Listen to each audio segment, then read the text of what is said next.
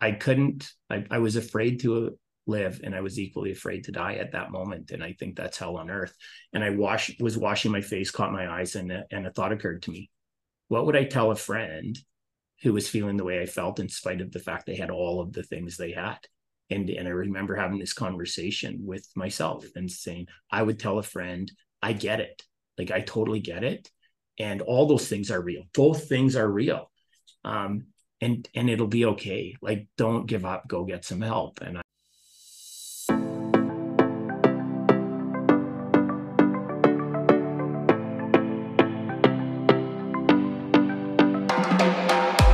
Welcome to Winning the Divine Lottery podcast. This is an opportunity for you to discover your birthright, your inherent worthiness. You are more than enough to live the life your heart desires. You are truly worthy of it all. I am your host, Amy Dawns. Let's do the world a favor and step into ourselves fully so we can give others permission to do the same.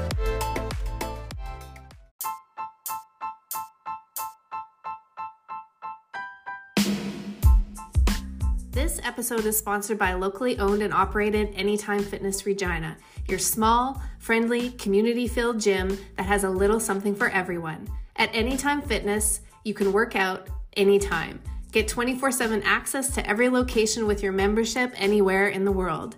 We have multiple memberships, including deals for students, healthcare workers, and emergency responders. Stay active this fall and give Anytime a try. Contact Lindsay for your free trial and personalized trainer session at 306 205 7220. Again, that's 306 205 7220.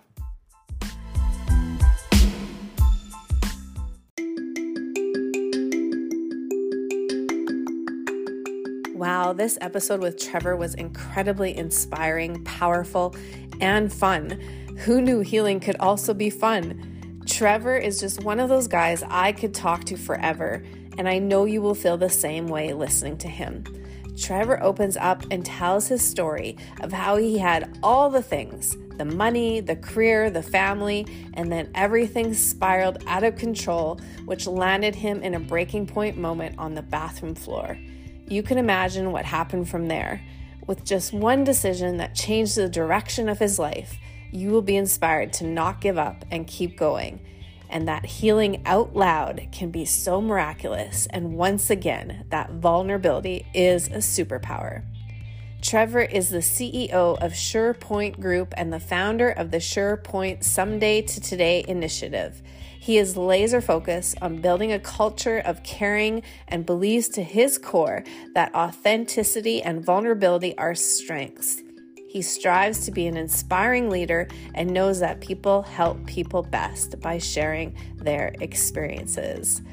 I am so excited to introduce you to this episode. Buckle your seatbelts, we're going on a journey. It's so great to have you here today. I'm excited to chat with you. I did get to speak with you a little bit prior to this, and I know that you have so much wisdom and so much inspiration from your life experience that our listeners are going to get today. So I just like to say welcome. And if you would like to just maybe introduce yourself and share a little bit of a backstory of how you got to here and even on this interview with me. Yeah, absolutely. Thanks, Amy. And I appreciate you inviting me to uh, to come and have this chat with you. Um, I I uh, just really quickly, I grew up on a small on a farm in a small community called Elmworth, Alberta. So pretty pretty small. Uh, kindergarten to grade nine, there was never, I think, once only ever in the history of the school over hundred kids, and so started from pretty humble beginnings. And and as I shared, went through a lot of uh, different things in my life, um, in business and and outside of business, personally and professionally. Uh, and then I uh, I started following you on on Facebook actually uh, and really really was aligned with a lot of the things that that you were sharing about and uh, and I reached out to you just uh, just to say hi and see if you wanted to have a chat and we had a remarkable conversation uh, not that long ago actually and that's sort of what led me here. Wonderful. Well let's have another one of those remarkable conversations. What do you think? Uh, yeah i love it. Yeah so I would love for you to maybe dig into your story and your struggle with mental health and just to bring to light for our listeners everybody I talked to, you know, has a story and we all have overcome some sort of adversity, but everybody's journey is unique to them. I would love for you to just share what you feel called to sharing right now in this moment around that.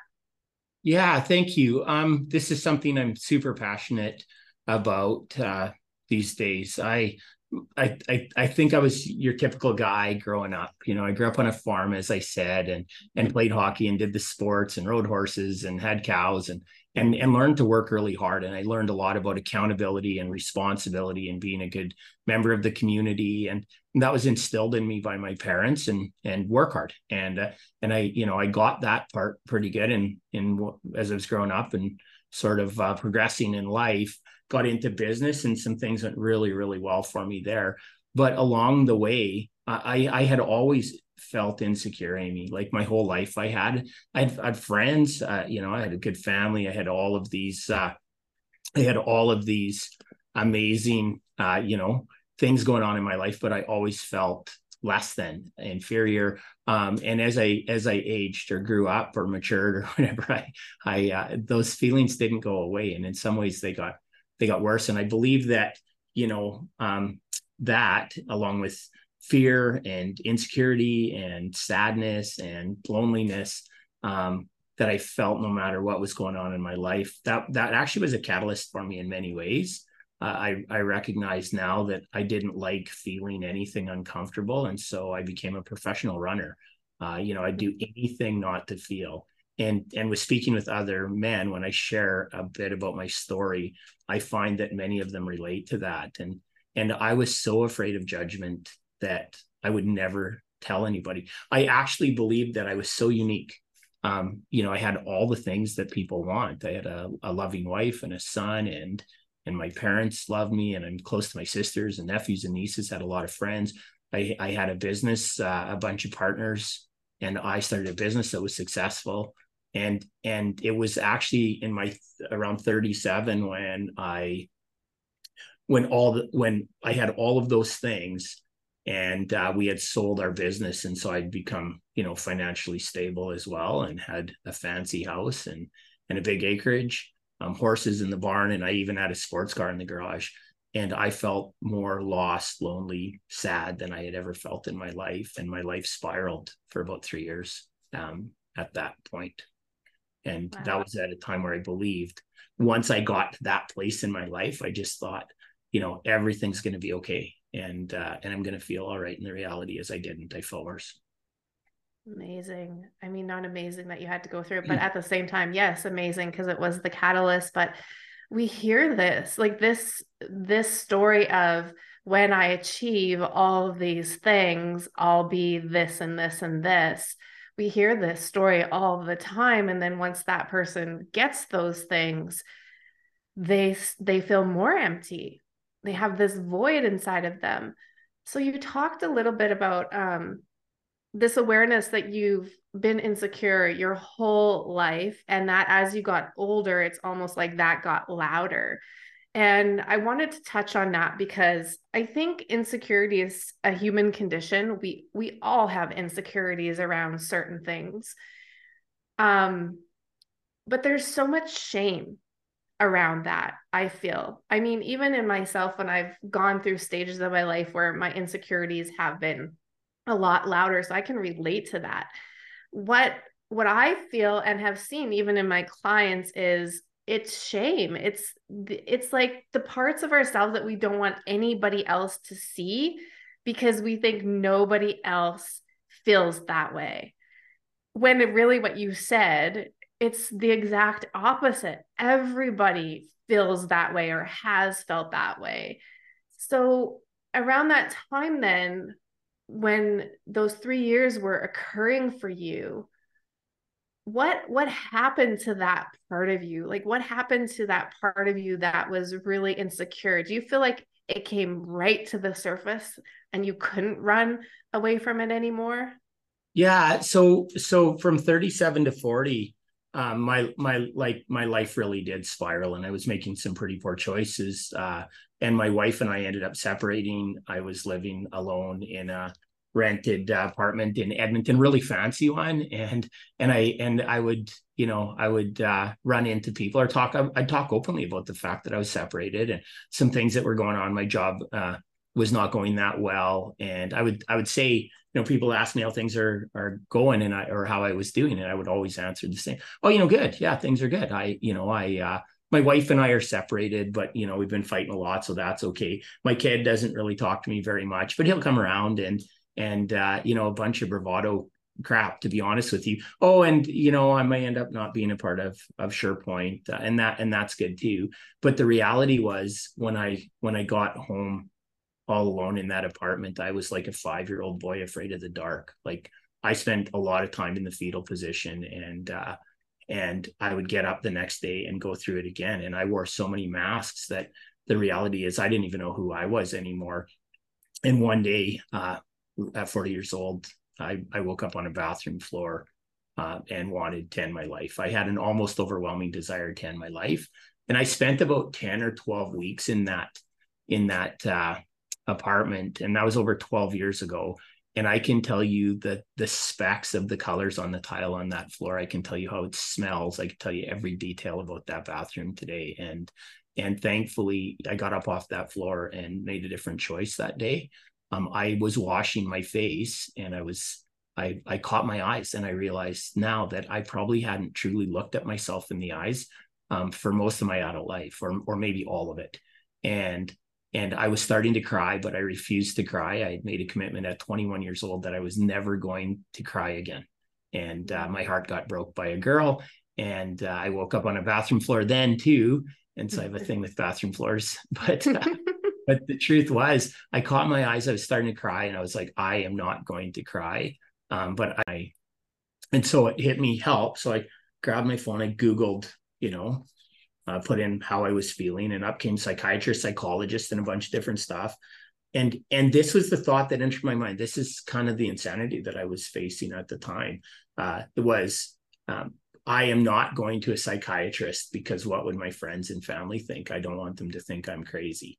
And there I was, like in that very moment, in a very short period of time, going from I can't take this anymore. I want to end my life, but I'm afraid to end my life and I won't go to a psychiatrist. And thankfully, I mean, the universe works in mysterious ways. And I, uh, and, and I was like, I scrolled down and I found life coach.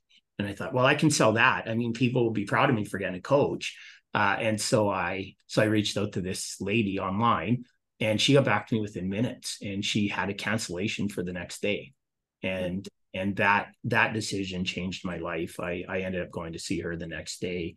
Um, and, and, you know, mask on, dressed up nice, showered, you know, I'm going in there being all positive. Um, and she saw through it. Thankfully, she asked me how I was doing, and I said, I'm doing good. Got a few things. Wife and I are separated. Job's not going so good. Kid doesn't talk to me, but other than that, really good. And she said, uh, she said, I'm worried about you. I don't think you're okay. And I said, I'm okay. And she said, No, you're not. And then she said, and I can't help you. And that freaked me out. And she said, Please stay in this room. Do not leave this office, please. I'll be back in two minutes. And she walked down the hall and she came back in with uh, with a great big guy and he put his hand out and he said, Hi, Trevor, I'm Dr. Gauntz. Nice to meet you. and says you're struggling with some things. And I said, She's got me freaked out a little bit here, to be honest with you. And he said, That's okay. You got a minute. And he pulled me into another room and talked to me for a few minutes. And and uh, and I didn't really talk about much, but I felt better. And I booked an appointment with him for the next day and went to that man for twice a week uh, for a few months, and then once once a week, and then once a month for a few years. And and he helped save my life. So there's so much that you said that is so valuable that I just want to some pieces that really just stood out for me. First of all, something that happens to all of us that a lot of the times we're told, oh, just get over it. You know what I mean? And that's when when we get our heart broken. Mm-hmm. It's it's a real thing. And if we've never experienced it before or that that version or that intensity of getting our heart broken, it can really spiral us in a different direction. So I just I wanted to acknowledge that and to anyone who's listening who has had their heart broken or maybe are experiencing it right now that I think the wrong thing to say some to somebody in that moment is just get over it. And that brings me to to what you said in the mirror to yourself, which was I get it. Everything you're experiencing is real. Yeah. And it's going to be okay. Because in those moments when we're feeling that broken, what we need is understanding and acknowledgement and encouragement. We don't need to have whatever be pointed out and this is what you need to do to fix it.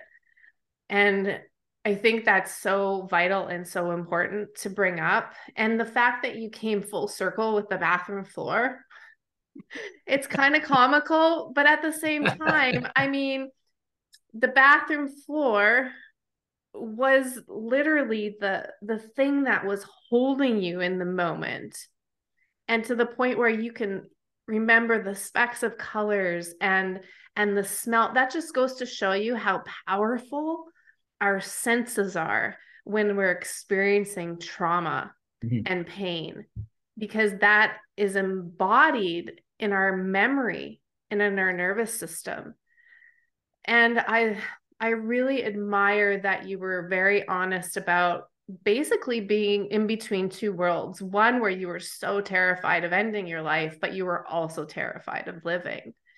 And how often we can find ourselves in these places in all different aspects of life right? We can find ourselves in the in between space of feeling this fear. And trevor to invoke upon our listeners that you knew that when you got back to that apartment that your little boy your 5-year-old little boy was scared. And that's often what i find is the little boy the little girl that's the part of us that is actually scared. That's the fear. And until we acknowledge the little person in us and go, it's okay to be scared. I understand why you're scared. That's, I feel like, when true healing gets to start happening, when we acknowledge the the little one inside of us. And again, I mean the fact that you saw a life coach and she was there and you know, answered you right away and you got to get into see her. But what a tremendous life coach to look at you and say, I can't help you.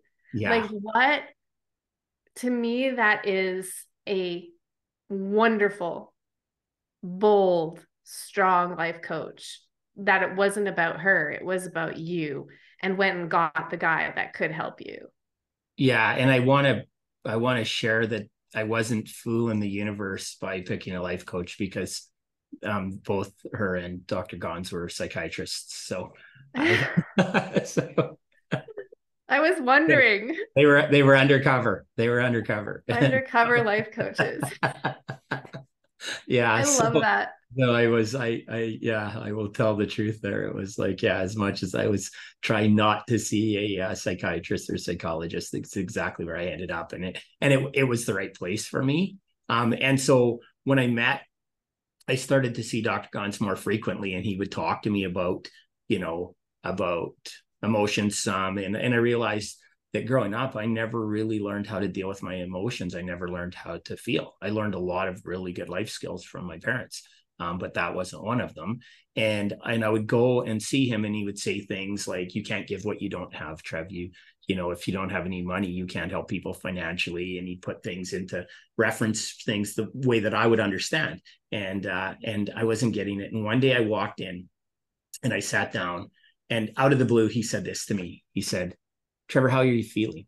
and and i i think that was the first time in my life that anybody had ever asked me how i was feeling unless they knew i was sick and i blurted out this i said dr gons how am i feeling I am insecure all the time. I'm afraid of everything. I'm afraid of success and afraid of failure. I said, I am sad or I'm numb and I'm lonely. I'm lonely all the time. I'm lonely when I'm all alone. I'm lonelier when I'm with friends and I'm lonely loneliest when I'm with my family and I don't know what the hell is wrong with me.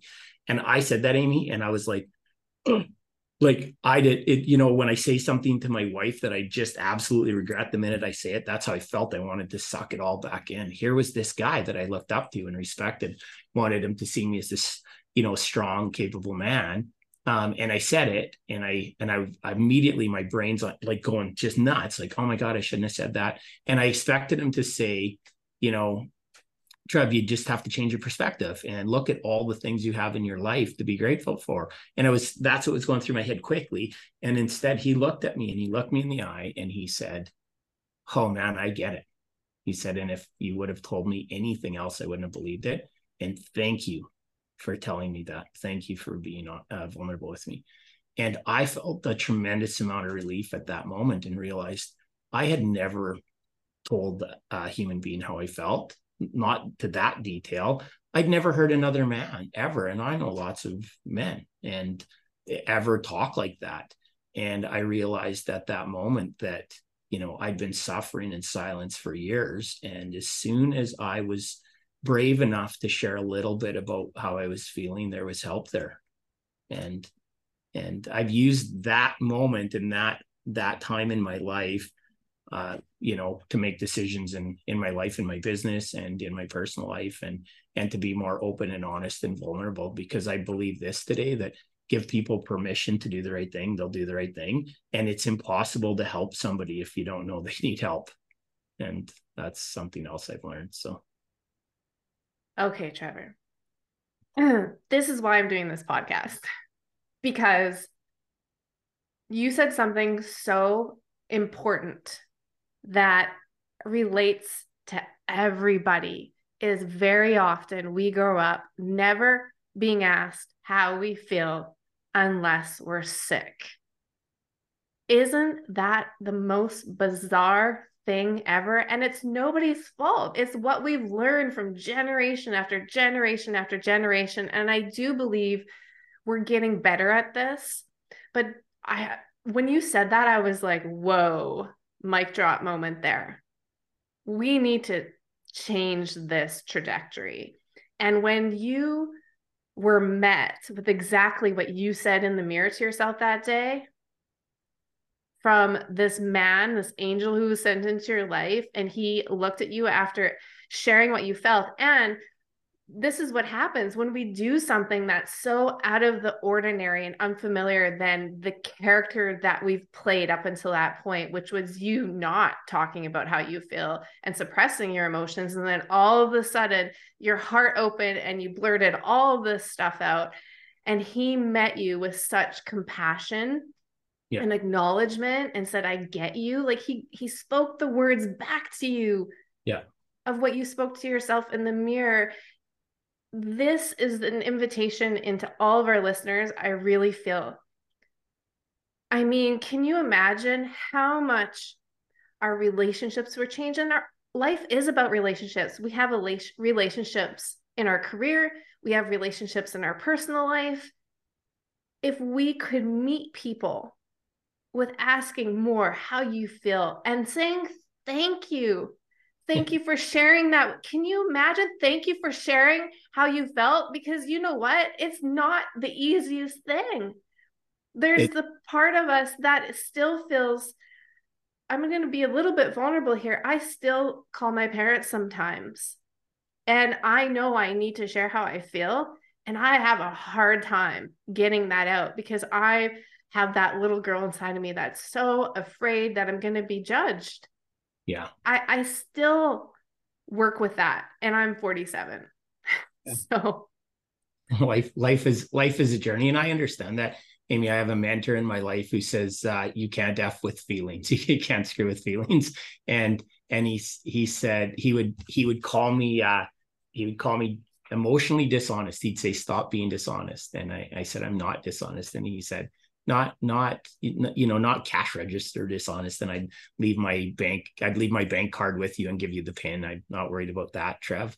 Um, but you don't share how you feel. And how do you expect people to to know uh, you know to know what's going on in your life or or to know that what they're doing is or isn't bothering you or to be there to help or support you um, or assist or just be there for you if you don't share how you feel and and you know we brought this into my personal relationships where um, i'm more comfortable i'm not totally comfortable with it but more comfortable with with sharing how i feel. And the difference in sharing how i feel or sharing how to how people feel in relationships versus what we think it's life changing and i'll tell you a quick little story. I went to uh, i went to a new year's party at my sister-in-law's. My wife and i went and this was years ago and we get in the truck to go home. It's just after midnight and she uh, and i can tell she's pissed at me. Like i can tell. She's not talking to me and I, I, say what's wrong? Oh nothing's wrong. And I, I say well something's wrong. Something's obviously wrong. You're not talking to me. And she says you know uh, you know earlier in the night when we are all in the kitchen and you said that thing? I'm like yeah that thing that was funny. I mean that was hilarious. And and she said you're not funny. It wasn't funny. She said it was actually immature. And i said it was hilarious. You just have a really bad sense of humor. And everyone laughed, and I think I'm hilarious. And this became like we have a 15 minute drive, became this big fight. I'm sleeping in the basement and come up a day later and say, I'm sorry, even though I didn't mean it. I just didn't want to fight anymore. I want to get back in my own bed. And and then I learn about talking about feelings. And so we're, you know, her and I are both doing this. Like go fast forward a couple years, and we're at the exact same place um, and we're there for a gathering and we leave and we get in the truck and and my wife is upset and I say, Hey, what's wrong? And she said, You know, that thing you said. And I said, Oh, yeah, I was just trying to be funny. And she said, Actually, I know that, but uh, I didn't think it was funny. It actually, it actually hurt my feelings a little bit. And I immediately put my hand on her lap and said, I am so sorry. I realized I will fight, I will sleep in the basement if she thinks I'm not funny you know what she thinks i'm willing to fight about that. And and like in the basement i'm gonna stand my ground. But the minute she told me how she felt i said i never like i never ever want to make you feel that way and i'm sorry. And that one thing you know there's two exact scenarios almost identical. And and it ended up um, one because she shared how she felt and i could relate. I had immediate uh, compassion and empathy at that moment. And, it, and I sincerely apologized right then. And I did not end up in the basement, which was a bonus. So. Oh, there's so much in that too, because so many things were going through my head when you're talking about that. First of all, um, that you can still believe that you're funny and still acknowledge somebody else's feelings, right? You can yeah. still think that that was funny, but for whatever reason, what was ever triggered in her hurt her feelings. And and when you eliminate the blame yeah. then that is an empty space then for compassion and just understanding. It doesn't mean that you have to stop being funny or think that you're funny but also this this is really coming up inside of me because what do we do when we share how we feel and the other person actually is not capable of receiving that because that also does happen a lot. Very often yep. Yeah and i i think that's that's interesting and it was so here's what i've learned just personally. Um, when i first started to go down this journey and and get some self-awareness and own my part and share how i was feeling uh, you know i i had expectations and i i was like if i share how i feel i expect to get i expect to get a response that that that makes me feel better mm-hmm. and i've mm-hmm. learned that that's not that's not what it's about and i can actually share how i feel and just by sharing how i feel you know in a in a mature way uh, an emotionally mature way then then i i can feel okay about that and and it, i had to learn that it's not about it's not about getting what i want. That's what i wanted my whole life. I just wanted to feel better. And i believed that if people would do what i wanted i'd feel better. You know if the people family would just you know treat me a certain way or act a certain way or behave a certain way or respond a certain way i would feel better and i had to learn that that's not the reality um, of life. If i want to feel better i can share how i feel. I can give them information. I also learned this. If something is going on in my life in my relationship close to me and somebody's doing something that is it, that is triggering me or bothering me emotionally and i don't tell them that in a healthy way that's my fault. I can't expect somebody to change their behavior around me if i don't give them information that it bothers me. Um, mm. and and once i do that's it. That's all i can do you know when, yeah. when you do this thing it bothers me. And yeah. and and and then give them the information and allow them the opportunity to change or or not. But then i can feel better with the fact that i let them know. And i think okay. there's i think there's a lot of power in that amy. And and uh i shared this and i didn't get what i wanted back. That's the thing that i work hard at because it's not about that. It's not up to me to change other people but it is up to me to be honest courageous enough to be honest about how i'm feeling and yeah, and because that's really for you. That's for the person that you're deciding to be, to be honest and transparent and and share and be vulnerable because that that really I say this all the time and it's not even mine it's Brené Brown's but vulnerability is the bridge for connection and if we don't build the bridge we never give the other person an opportunity to walk across it and meet us there and it's still their choice if they want to do that or not Absolutely. So I love that so much. Yeah, yeah. I'm a big fan of her as well, and yeah, especially how she, uh, you know, how she relates things back to vulnerability and authenticity. And I've come to know now that it's actually strength.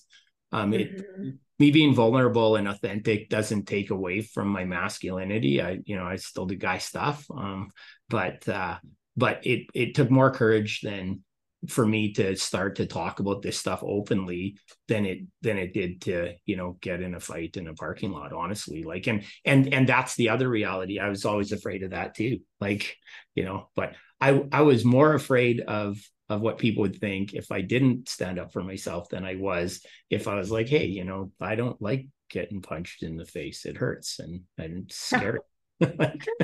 I get it. I get it. This is so good. This is organically. Sorry, go ahead. No, that's uh, this, this is organically going in like the most perfect direction because one of the reasons I'm connecting with men also on my podcast is I think it's really important for men like yourself mm-hmm. to share their journeys and to share how vulnerability does not take away from your masculinity. If anything, it it radiates it, it strengthens it. And I know in general, as a society, there is this conditioning around what it means to be a man. And I mean, even personally in our own homes, you um, learn things from your father about what that looked like and whether they were positive or negative. I'd love for you to maybe put yourself back in that space as a young boy of what you learned being a man looked like and how that's changed and evolved over the trajectory of your life and who you are as a man today. That's a lot. I just yeah. threw at you. Yeah, no, and and so um I I had a I had a belief and and I still do to this day honestly that you know part of being a man and and uh and having a family is to provide and protect. And i and i i still believe that uh, today. I i look at it differently. I look at providing and protecting differently. Um, you know my dad and i raised my son the same way so this is not a, a, a shot at my dad at all in a negative way but my my dad was a he was a tough guy and he worked hard and he worked on the farm and he worked off the farm. And and if something was going on in his life emotionally or physical pain he just went to work anyway. It just didn't matter. And and that was instilled in me to you know go to work. And my role in the family when i had my own family was to provide for my family and to protect them. And and and one of his favorite things to say to me when I was crying. I don't know if it was his favorite thing, but one of the things that he would say, and I used the same parenting tactic, was if I was crying because my feelings were hurt or I was afraid of the the chicken or the rooster or or you know the horse that bucked me off um, and i'd be crying as a young lad he'd be he'd say stop your crying or i'll give you something to cry about and and i know that he was trying to you know, make me tough and strong. Um, but it, even as a kid, it didn't make sense. I'd be like, that meant he was probably going to come and boot me in the butt. But um, but then I'd be like, well, then I'll like I'll continue to cry, but now I'll have two reasons to cry. It doesn't, you know, it doesn't eliminate one. Um, and I I use that same thing with my son, like stop your crying, or I'll give you something to cry about. And it wasn't until I went through what I went through and have become who I am today, where I recognize that you know it's it's actually okay. I can provide and protect for my provide for my family and protect them um, and be there and be strong but i can also be honest about how i'm feeling. I can also be a human being. I can i have emotions. And i've learned this and i went out on a mission. You know uh, i had a friend tell me one time uh, when i was going through this i'm doing a lot of work on myself and really digging deep and trying to figure out uh, you know um, what my own personal character flaws are and and how i can become a better human and I had this friend who's become a mentor in my life, and he said to me one time when I was with him and a group of other other guys, and he said, "I have some good news for you, Trevor." And I said, "What's that?" He said, "You no longer have to suffer from terminal uniqueness." And I was like, "Oh, like you know," he did it as a bit of a, a jolt. He said, "He said, Trevor, your experiences are different." You know you lived in a different house you've been to different place you have different friends. But when you talk about how you feel every single one of us can relate. We all feel the same. And i've i've gone out on a mission to try and prove or disprove that. And i have traveled all over the world and i've had the opportunity to talk to people um, in third world countries uh, that have nothing. And they're so they know they're poor but they don't even have any comprehension of how poor they are. And i've got to sit at tables with with uh, people who are multimillionaires and and a billionaire that I that I got to know well and and and I've asked farmers, teachers, boarders in Kilimanjaro, people in Africa, you know, business people, everybody kind of the same questions. And and I'll I'll say, do you have kids? Yeah. You know, do you love your kids? Yeah. Do you do, do they frustrate you? Do you worry about them? Like, do, do they cause you some anxiety or stress? Yeah, yeah, yeah. Do you have parents? Yeah. Do you worry about them? Are they aging? You know have you ever had your heart broken? Have you ever been dumped by a girl? Have you ever felt sad? Have you ever been in love? Have you ever felt lonely? And and not one human being and i'm talking thousands maybe tens of thousands of people that i've talked to about this stuff not one has ever told me they didn't feel those things. And mm-hmm. I am talking from people who have absolutely zero like nothing. They live on the street in a third world country to a to a billionaire and every one of them has told me the same thing. And i've proven that at an emotional level at least i've proven to myself that at an emotional level every single one of us is the same. Every one of us feels all the feelings and we feel them differently and for different reasons. And and and as we grow and go through experiences you know i believed when i was 21 and and i and i got my heart broke by a girl. I believed that was the worst pain I would ever feel in my life. and then at 27, I went through an experience, and I believe that was the worst experience and first feeling I ever had in my life. And then 37, and then 40, and and so I I stopped saying that. But what has happened is that you know I build up a resiliency, and I learned to handle hard better. And but when it comes to emotions, um, every one of us feels feelings, and yet we talk so little about it. We don't talk in feelings. Oh we no. we disconnect our head from our heart in most of our conversations. Yeah right? Um that intellect sometimes overtakes everything. Okay you went from from dad to dad to now being on this mission. That was so much. But what i loved about it was um, just your honesty. I know that that generation was very i mean that's what they learn, right? Our parents impart on us what they've learned to be true for them. And it's not wrong or right, good or bad. It's how we um, take it on, I guess, as our identity and our personality that kind of affects us as we get older.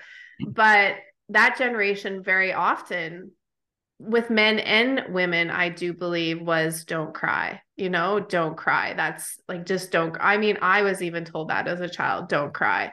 And the fact that though you use that on your son and then you recognize that wait i can still be a provider and protector but i can also honor my emotions and i can also honor emotions in other people that's a huge turnaround and I love how you added some context to when you shared that you know you're not unique. Because if i were to hear that right away i'd be like what do you mean i'm not unique? Right? i know. I know. Right? I... but you added that context so that it's relatable and i genuinely and sincerely really appreciate that because it is true. I mean at the core of it we've all had experiences that have triggered certain emotions and feelings in us and and i i love that i love that you're on this mission and I want to say one more thing. Um, when you were talking about the thing happening to you and you saying, Oh my gosh, this is like the worst thing ever I'm going through. I think we all do that because I was even doing that in my life. I went through a divorce. This is the worst thing ever. And then I went through something else. Oh my gosh, this is worse than my divorce. And it's so funny because that's what happens though. We do really become more resilient. And I remember hearing U.S. Andersen he wrote the book Three Magic Words, and he hmm. talked about um, there's no hard or easy, but when we do things without love, that's when they're hard. And when we do things with love, that's when they're easy. Hmm. What's that? And that's called Three Magic Words by oh, you. It's an it's an incredible book. And when I heard that, I was like, ooh. Yeah. Because it might take effort, you know, physical effort or um, mental effort, something like that. But when we truly can come from a place of being open and receptive and loving, we create a whole different experience for ourselves. And that really spoke to me because I have actually been inviting in a life of less hard because coming from trauma that's what we know best. That's what we're familiar with to the point where I think that on a subconscious level, we almost seek it out. Hmm. And to do the opposite would actually be choosing ease and flow and grace. And what would that look like for me? Like, I've actually been really digging into that. And so when I heard that, I was like, well, of course, it's just can I approach this from a place of love? Can I have this conversation from a place of love? Can I do this task from a place of love? And it, it really got me thinking. Yeah, and that's super interesting. Um, and and I also learned this from Dr. Guns: you can't give what you don't have. And if you're not full, and for me, if I'm not full of love, patience, tolerance, kindness for myself, it's impossible to give to others. And and I think about this more in my career probably than anything like when things are hard when th- I, I have i've worked a lot you know and when i'm passionate about something and i love it and i'm committed the hours go by it's it's not that it's not hard it's just not as hard and it's fun and it's exciting and there's you know there's a purpose to it and any time that i've been stuck in this place of kind of long-term anxiety and angst um, in any part of my life it is really because of that it's hard because i make it hard um, I make it hard because I'm doing something. I hate painting. Painting is hard for me. It sucks.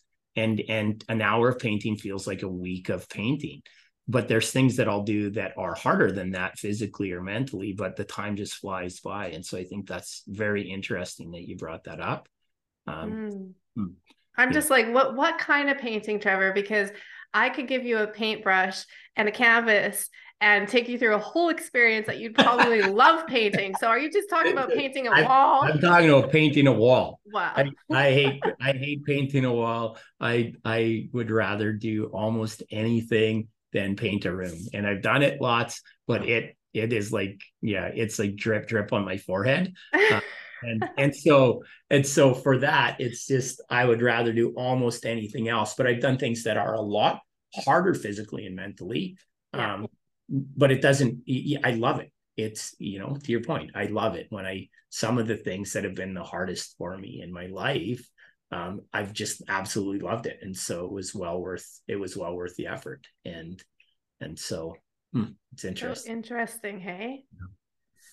That's so interesting. And I mean, it's good to choose things that really bring us joy. Yeah. But if a room needs painting, I get that. Like somehow we have to find ways to make it enjoyable or to see the purpose of it, you know, that it's it's going to appear fresher and cleaner if we're painting it for a baby's room. Do you know what I mean? To somehow make it purposeful.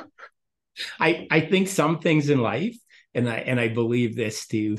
Sometimes you just got to do the stuff. Like yeah, that's it doesn't. True. Some sometimes it doesn't actually matter how I feel. I have mm. I have mm. to do the stuff. Uh, before we started this, I talked about that I want to go on this. I've I've committed myself to doing a kilometer a day, a, a kilometer walk every morning when I get up first thing an hour without my phone and i want to do it for 365 days a minimum of a kilometer a maximum of three. And that's really because i'm trying to find some balance in my life. And i'm like hey i can do this. It's 10 to 20 minutes of walk. It's good for me. Um, but i'm not going to feel like it some mornings and and it doesn't matter if i feel like it. And painting yeah. the room it doesn't matter if i feel like painting the room. Sometimes the room has to be painted and so we paint it.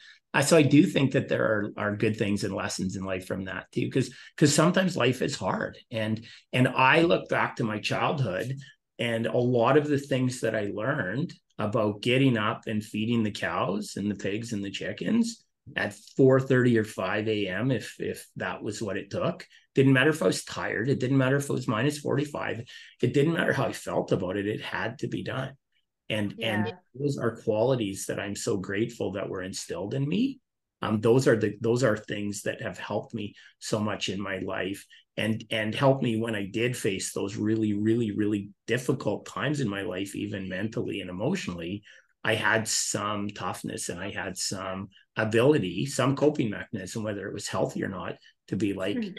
get up and do it anyway. And that's, you know, that's the other side of of the of the spectrum. And and sometimes I have to do things I don't like. And then I get a choice on on how I choose to perceive it to change how I feel.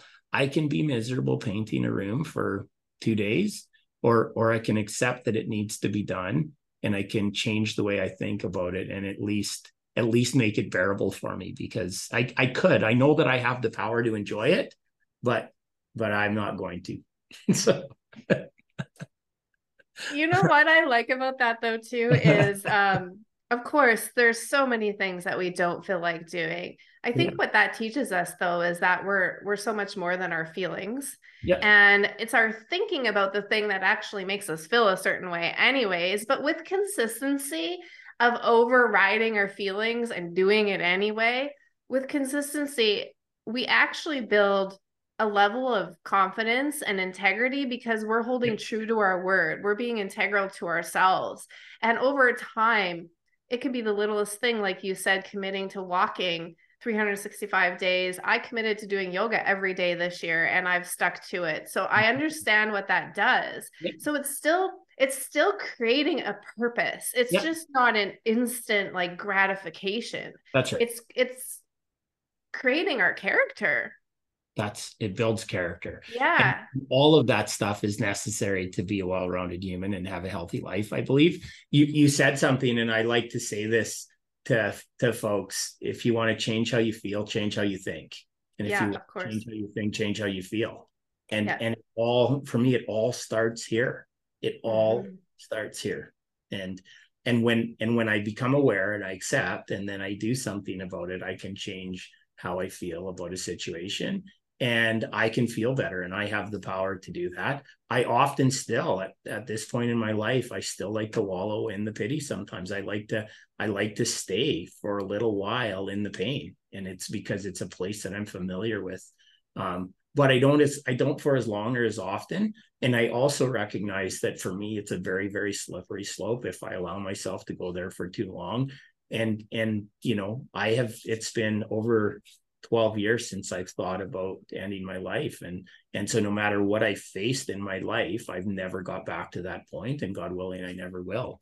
Um, you know, it's uh it, I I have a I have a really good life today in spite of the fact that sometimes it's difficult and in spite of the fact that I'm still living a human experience and in spite of the fact I still make mistakes and I still beat myself up about stuff and I can still feel shame, guilt, anxiety, all of those things. But I have some tools today and people in my life. I have giants in my life that I can talk to, I can be honest with, and and they are honest with me. You know, they don't just coddle me, they don't just validate everything that I feel. Um, but they're there for me to give me honest feedback and they're and they're there to love me um, especially yeah, in those moments where I don't love myself. Yeah. Yeah. You said uh, some really important things there um, that our thoughts create our feelings especially when we buy into them right? Like usually if if a thought creates a feeling it's because we're attached to it somehow. Mm. um but also in those moments sometimes you know when i'm in a pity party too sometimes the best thing for me is just to let myself feel it first like accept that this is what's happening and that i'm there. And then we we talked about this before like the the awareness of this is how I'm feeling, the acceptance of this is what's happening. And until we do those first two, we can't actually take real, true, aligned action. If we jump right to action, then we're not being emotionally mature about it. We're reacting from that little five year old place. Absolutely. And that, and that is so true. And I, when we talked before, I said the hardest thing for me is not even awareness um, you know, on on something, it's it's acceptance. The yeah. hardest part for me is acceptance. It's accepting the reality as reality, and and I I I, recognize this um, this year actually, or or maybe end of last year, because I've I've heard this saying often, and I really bought into it. Perception is reality. My perception is my reality, and and I realized one day that my perception is my reality, but that doesn't mean it's reality. My perception of reality and somebody else's perception of reality can be exactly opposite and we can both believe that our reality is correct. And i have to check myself to be like is my perception of my reality really reality? And that's where i need people in my life who will help me with that because i don't like to accept some things. I just don't like to and i will rationalize and justify things to suit my narrative and to suit and to validate how i'm feeling um, and I think I told you about the time that I talked to this uh, life coach years and years ago, Art was his name. And, and he said, you can't change anything without three A's, awareness, acceptance, and action.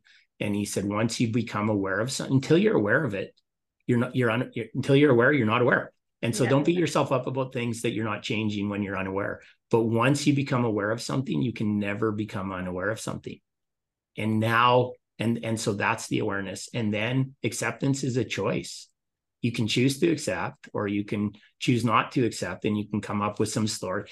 And i shared about this story of disneyland where where he said he he put it into a, a reference of if you're with your family at disneyland and you live in edmonton and you have a bungalow and you're on the log ride in disneyland and your basement is flooding how do you feel I'm like, I and nobody tells you that your basement's flooding. I'm like, I feel great. I love the log ride at Disneyland. It's my favorite place on the planet. He goes, exactly. And then you come home the middle of the night, you fly back in and you step into your house on the main floor and your feet are wet. Now you now you know that there's water in your house and that's probably a problem. So now you're aware that there's water on the upstairs of your house. So you have a choice to make. You can accept that you have a problem in your basement that there's a pipe broke and your and your your house is flooding or you can tell yourself that you now have an indoor swimming pool. You can go buy a dinghy, a six pack of beer. You can float around in that water until your foundation cracks and the house falls in on your head. This is where the choice is. And that choice dictates the act, the action or the outcome. And that is if you choose, if you accept that you have a problem in your basement, you can bring someone in to pump out the water and fix the pipe and fix the foundation so that you have a stronger foundation than you've ever had. But so often in my life, I got stuck at the acceptance and I'm like, this is not the reality and it's not the thing I want to believe. And so I'm going to choose not to believe it. And I suffered for way longer.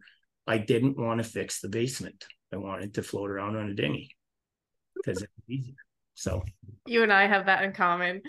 Yeah. and I think a lot of people probably feel the same way. I have a feeling that the listeners that are are tuning in right now um, that that's the key piece is the acceptance piece. And once you accept it doesn't mean that you're accepting this as your permanent reality. It just is what it is. And it's so funny. I think the thing that gets in the way of acceptance is the meaning and the story that we're creating right? The meaning that we're giving to something.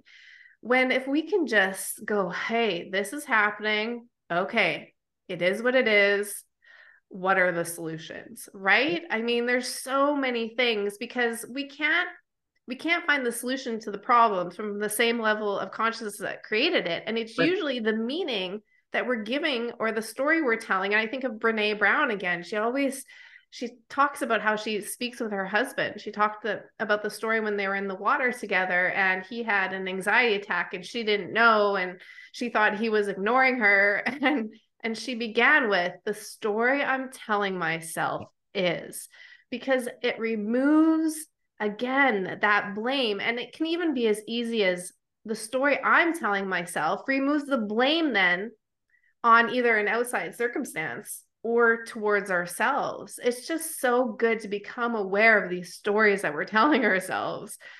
It's it's wild. And meditation for me is a huge part of my life. I think um, meditation, I heard the other day, meditation is about becoming familiar with. Hmm. So when I meditate, I don't play music, I don't have any distractions. I just sit and listen because I'm becoming familiar with my thoughts, my patterns, how I hmm. get attached to ones and go in different directions. And the longer we can do that, the more aware actually of how we become, of our thought patterns and our behaviors, the more, dare I say, in control, then we get to choose to create experiences rather than just react from those subconscious patterns. Yeah i uh, i i i enjoy meditating as well and i find it it's helped me so much in my life. Um, i don't do it consistently anymore. I have uh, at different times but now that you brought it up again i'm like that's something i want to incorporate again even a few minutes a day was mm-hmm. life changing for me and it would just settle it would settle everything in my in my body in my mind my heart and my soul and uh, and and it's just a great way to reground but i like what you said about how you do it in complete silence and and go within and and start to start to see uh, the patterns and and i think that uh, well i know all of us have those and i and i certainly do and and i'll catch myself um, sometimes thinking the way I used to think, um, and and knowing better, but still kind of playing the story over and over and over for a while. Even once I become aware that I'm playing the story, I'm like, I I again will uh, will let it go. And I have a I have a a friend who says. Um, sometimes my thinking is so bad I need to replace it with someone else's. And, uh, so true. And it and it's so and it's so true. And that's the other thing, reaching out and having conversations like this and talking to somebody about what's going on in my head is therapeutic. I'm spending the time to meditate. I remember when I first started meditating and I thought it was hokey crap, to be honest with you. And I'm like, people talk about calmness of mind and and that's that's not a reality. Like, and I would be like, I'm doing this wrong. Like I would be so angry at myself for meditating wrong and then over time realize there's no wrong way to meditate yeah. it is to sit there and then finding finding moments seconds or or you know multiple seconds where i just think nothing and that peace that comes from calmness of mind um, it's it's it's like an experience i can't even explain if people haven't meditated before and got there and i don't get there often but when i do it's just like holy crow like that is when i'm just truly being me when it's just calm. Yeah. My mind's not going. Oh, if we had more time, I would totally get into uh, a story of when my mind completely was quiet for almost seven days. So, Whoa. yeah, I'm gonna save that for a solo episode. Yeah, I think I'm gonna yes. share that because it it was so powerful. And you're right, though. It's it's the little moments that build up over time. So you can't do meditation wrong. I invite you into beginning. I invite you into just surrendering because we have so much going on on the inside, anyways. And really, our reality is everything that's happening on the inside pushed out. So, I would love to invite people into meditation. And I have two closing questions for you. Are you ready? Right. Yeah, you bet. I'm throwing you into the fire here. awesome. All right. Um, if you were to story title this next chapter of your life, what would you call it? Oh, that is uh, that is interesting.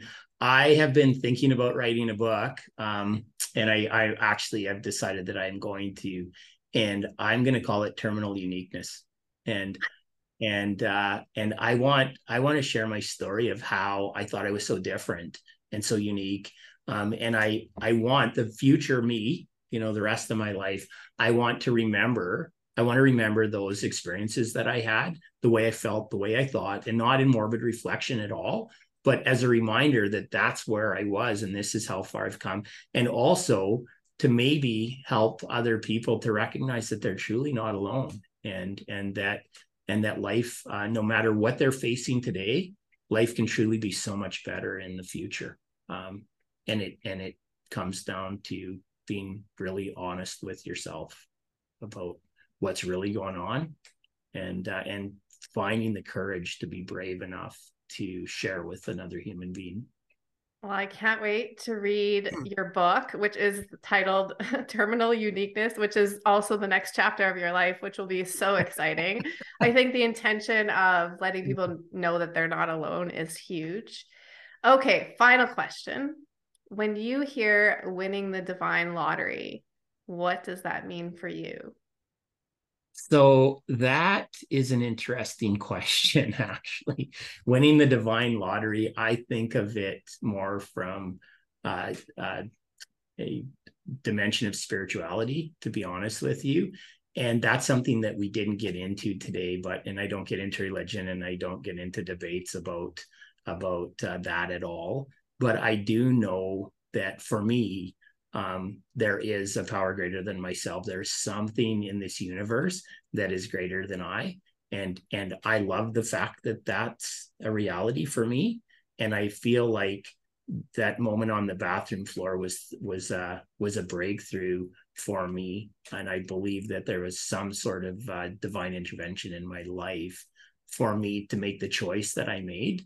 And I I really believe that today, and I believe those people who have suffered enough in their life to hit that point um, are the blessed ones. I I am grateful for the day I woke up on the bathroom floor. The darkest day of my life became the best day of my life, or the worst day of my life became the best day of my life, and because it opened me up to something that I that I had never connected with before, and that's a that's a power in the universe is what I'll I'll leave it at. So I believe those people who end up in the darkest moments and find that light have won the divine lottery. Everybody's going to go get so sick of hearing me say this who are listening to all my episodes, but it's so poignant that I need to speak it into existence because I'm asking everybody that question and every time it's, it's comes back to your that we're not unique in the way we think we are. It comes back to that, Trevor, because when I hear everybody answer that from their own personal point of view, winning the divine lottery belongs to everybody. It is not mine it isn't something that I thought up on my own. It's something that came through me so that I could ask this question and it could grow and multiply and evolve and blossom into this this beautiful thing that I have no words for because it's everybody else's words. And I think it's it's becoming what I feel talking about feelings what I feel in my body right now is union. Yeah. Yeah. So thank you for that. Yeah. It's been an absolute honor having you here today. Sorry, did you want to comment on that? No, I just said thank you as well, Amy. Um, thank you for your openness and your vulnerability and and for and for doing this podcast and for inviting me into it and and uh, allowing me to be a part of your life. I super appreciate you. I I received that fully. Thank you so much. Um, I'm sure we could do this again and again and again. So I'd love to have you back sometime. Uh, yeah, Trevor, thanks so much. We'll put all of your notes in the description for people to reach out to you, find more out about you, and to stay in touch for when your book comes out. Yeah. That will be so exciting. So yeah. thanks again for being here. Absolutely, and anybody wants to reach out on LinkedIn or Facebook, it's just under my uh, under my name, and I will connect with anybody who wants. Perfect. Awesome. Thank you. Thank you.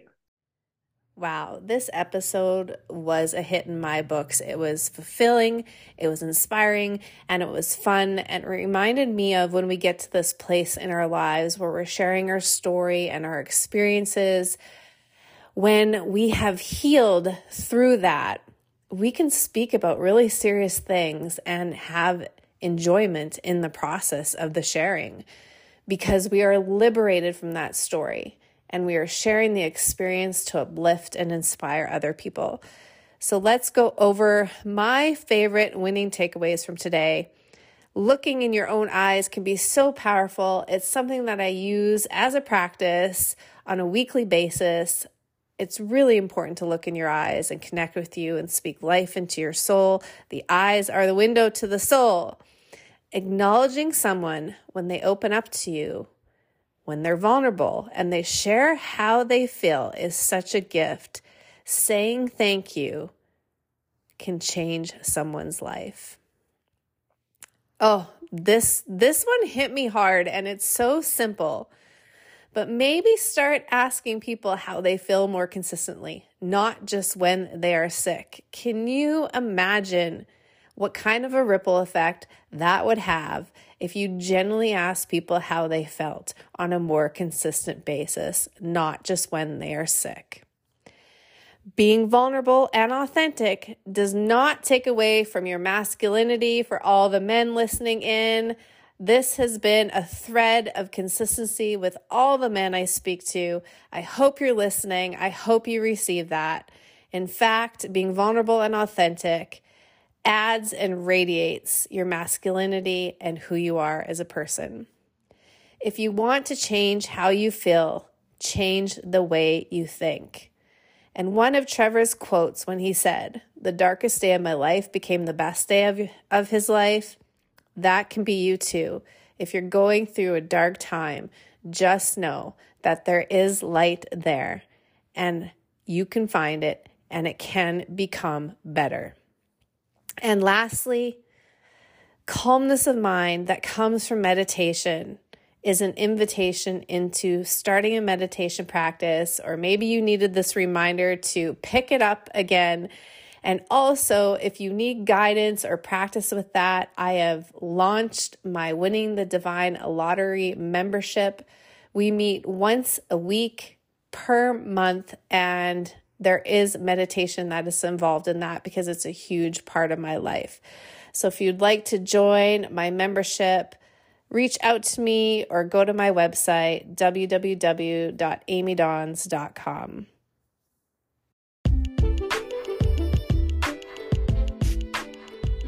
Thanks so much for joining me here today. I hope you loved this episode and enjoyed all the great takeaways. Please subscribe to my podcast and leave me a review. I would love to hear your feedback. And do go ahead and share this with family and friends so that we can all be inspired to winning the divine lottery. Hop on over to my Instagram at AmyDons1111 for more daily inspiration. We'll see you soon.